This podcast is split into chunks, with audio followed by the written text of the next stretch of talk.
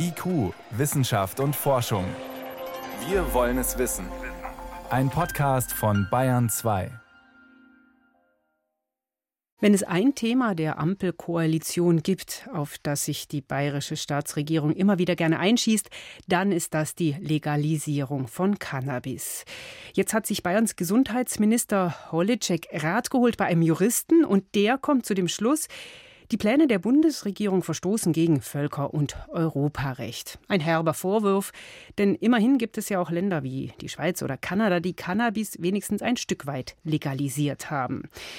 Mein Kollege Johannes Rostäuscher war heute bei der Vorstellung des Gutachtens mit dabei und hat sich vor allem aber um die medizinische Debatte gekümmert. Frage an ihn, sind sich denn in Sachen Suchtbekämpfung wenigstens die Mediziner einig, was die Legalisierung bringt? Also in einem Punkt sind sie sich definitiv einig. Cannabis ist nicht harmlos, also überhaupt nicht die gesündere Droge als Alkohol oder sowas. Am gefährlichsten zweifellos für Jugendliche und in dem Fall geht die Jugendlichkeit ziemlich lang. Also die einen sagen von 23, die anderen sagen von 25, bis die Gehirnentwicklung abgeschlossen ist. Also bis 23, 25. Bis 23, 25 geht die Jugendlichkeit Einfach zusammengefasst, regelmäßiges Kiffen oder Kekse essen schädigt das Gehirn. Sieht man sogar auf Hirnscans, also das Frontalhirn ist bei Jugendlichen, die regelmäßig konsumieren, kleiner, bis zu 25 Prozent. Das ist natürlich ein Extremwert. Der IQ leidet um bis zu neun Punkte. Depressionen können ausgelöst werden, alle möglichen psychischen Probleme. Es gibt ja dieses Motivationsproblem beim regelmäßigen Kiffen und was man in letzter Zeit immer mehr hört und untersucht, sind die Psychosen. Psychose und sowas ist ja richtig heftig. Was gibt es da für Zahlen? Richtig unangenehm, also Wahnvorstellungen, Realitätsverlust. Da gibt es verschiedene Zahlen. Wenn man gelegentlich kifft, erhöht das Risiko jetzt mal ganz grob geschätzt um den Faktor 2 bei regelmäßigem Konsum um den Faktor 3 und wenn man wirklich das hochkonzentrierte Zeug kriegt, um den Faktor bis zu 5.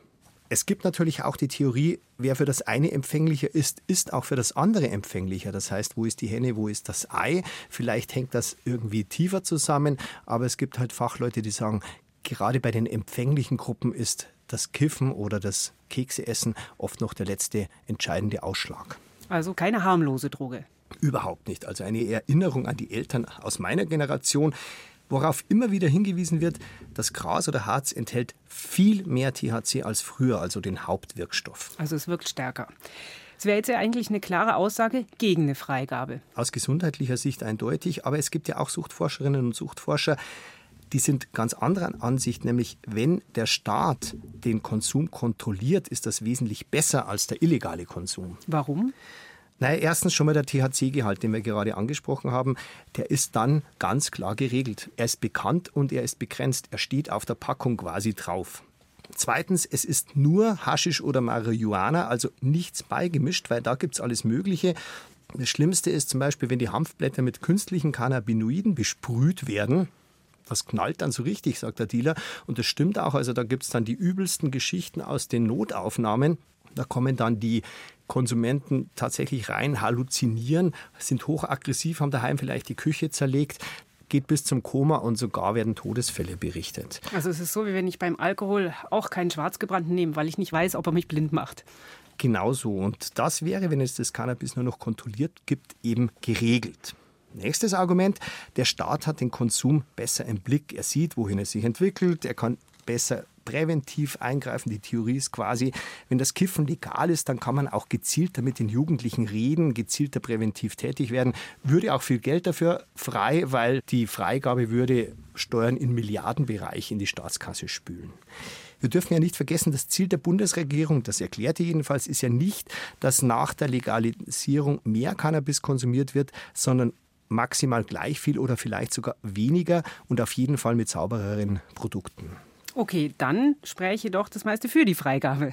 Auch das ist Theorie. Es gibt nämlich Fachleute, die sagen, es wird nach wie vor einen Schwarzmarkt geben, eben der Dealer, der sagt, hey, ich habe das gute Zeug, nicht der Typ in der Apotheke. Und da ist dann halt auch wieder das Zeug drin, das wir nicht haben wollen. Und zusätzlich zum legalen Markt noch einen sogenannten grauen Markt. Das ist dann, wenn der 18- oder 19-Jährige in das legale Geschäft reingeht und dann entweder für seinen 17-jährigen Kumpel Haschisch oder Marihuana kauft oder sogar dann das selber an noch jüngere verdielt. Das wäre dann der graue Markt. Und da sagen die Fachleute, dann haben wir statt wie jetzt einen Markt drei. Also es ist unübersichtlich. Die Situation kann so oder so ausgehen. Was sagen uns denn Erfahrungen aus anderen Ländern? Kann man von denen was lernen? In mehreren US-Staaten, zum Beispiel Colorado, wird immer wieder als Negativbeispiel angeführt. Da ist nach der Freigabe der Konsum insgesamt bei den über 26-Jährigen ziemlich stark angestiegen, bei den Jugendlichen leicht. Aber man meldet dort auch mehr Einlieferungen ins Krankenhaus wegen cannabisbedingter Vorfälle. In Kanada schaut es anders aus. Da ist es seit 2018 legalisiert. Deswegen sind auch die Zahlen noch nicht so belastbar, sagen die kanadischen Gesundheitsbehörden. Aber David Hammond, das ist hier so der renommierteste Forscher auf dem Gebiet, sagt, es hat sich eigentlich sehr wenig getan. Dazu muss man sagen, insgesamt wird in Kanada traditionell mehr konsumiert als bei uns. Auch schon vor der Legalisierung war das so. Deswegen schaut Hammond selbst am liebsten auf das Modell Quebec, also die Provinz Quebec. Da ist es nämlich am strengsten. Da werden alle Geschäfte von der Regierung betrieben. Der Selbstanbau ist völlig verboten. Das soll ja bei uns in geringer Menge erlaubt werden. Der THC-Gehalt ist begrenzt und die Abgabe nur an Menschen ab 21. Und dort gibt es jetzt nach den ersten Statistiken bei Jugendlichen keine Zunahme und insgesamt sogar einen leichten Rückgang. Also Freigabe, aber sehr streng kontrolliert. Das könnte ein Weg für die Freigabe von Cannabis sein. Vielen Dank. Das waren Hintergründe von meinem Kollegen Johannes Rostäuscher. Sehr gern.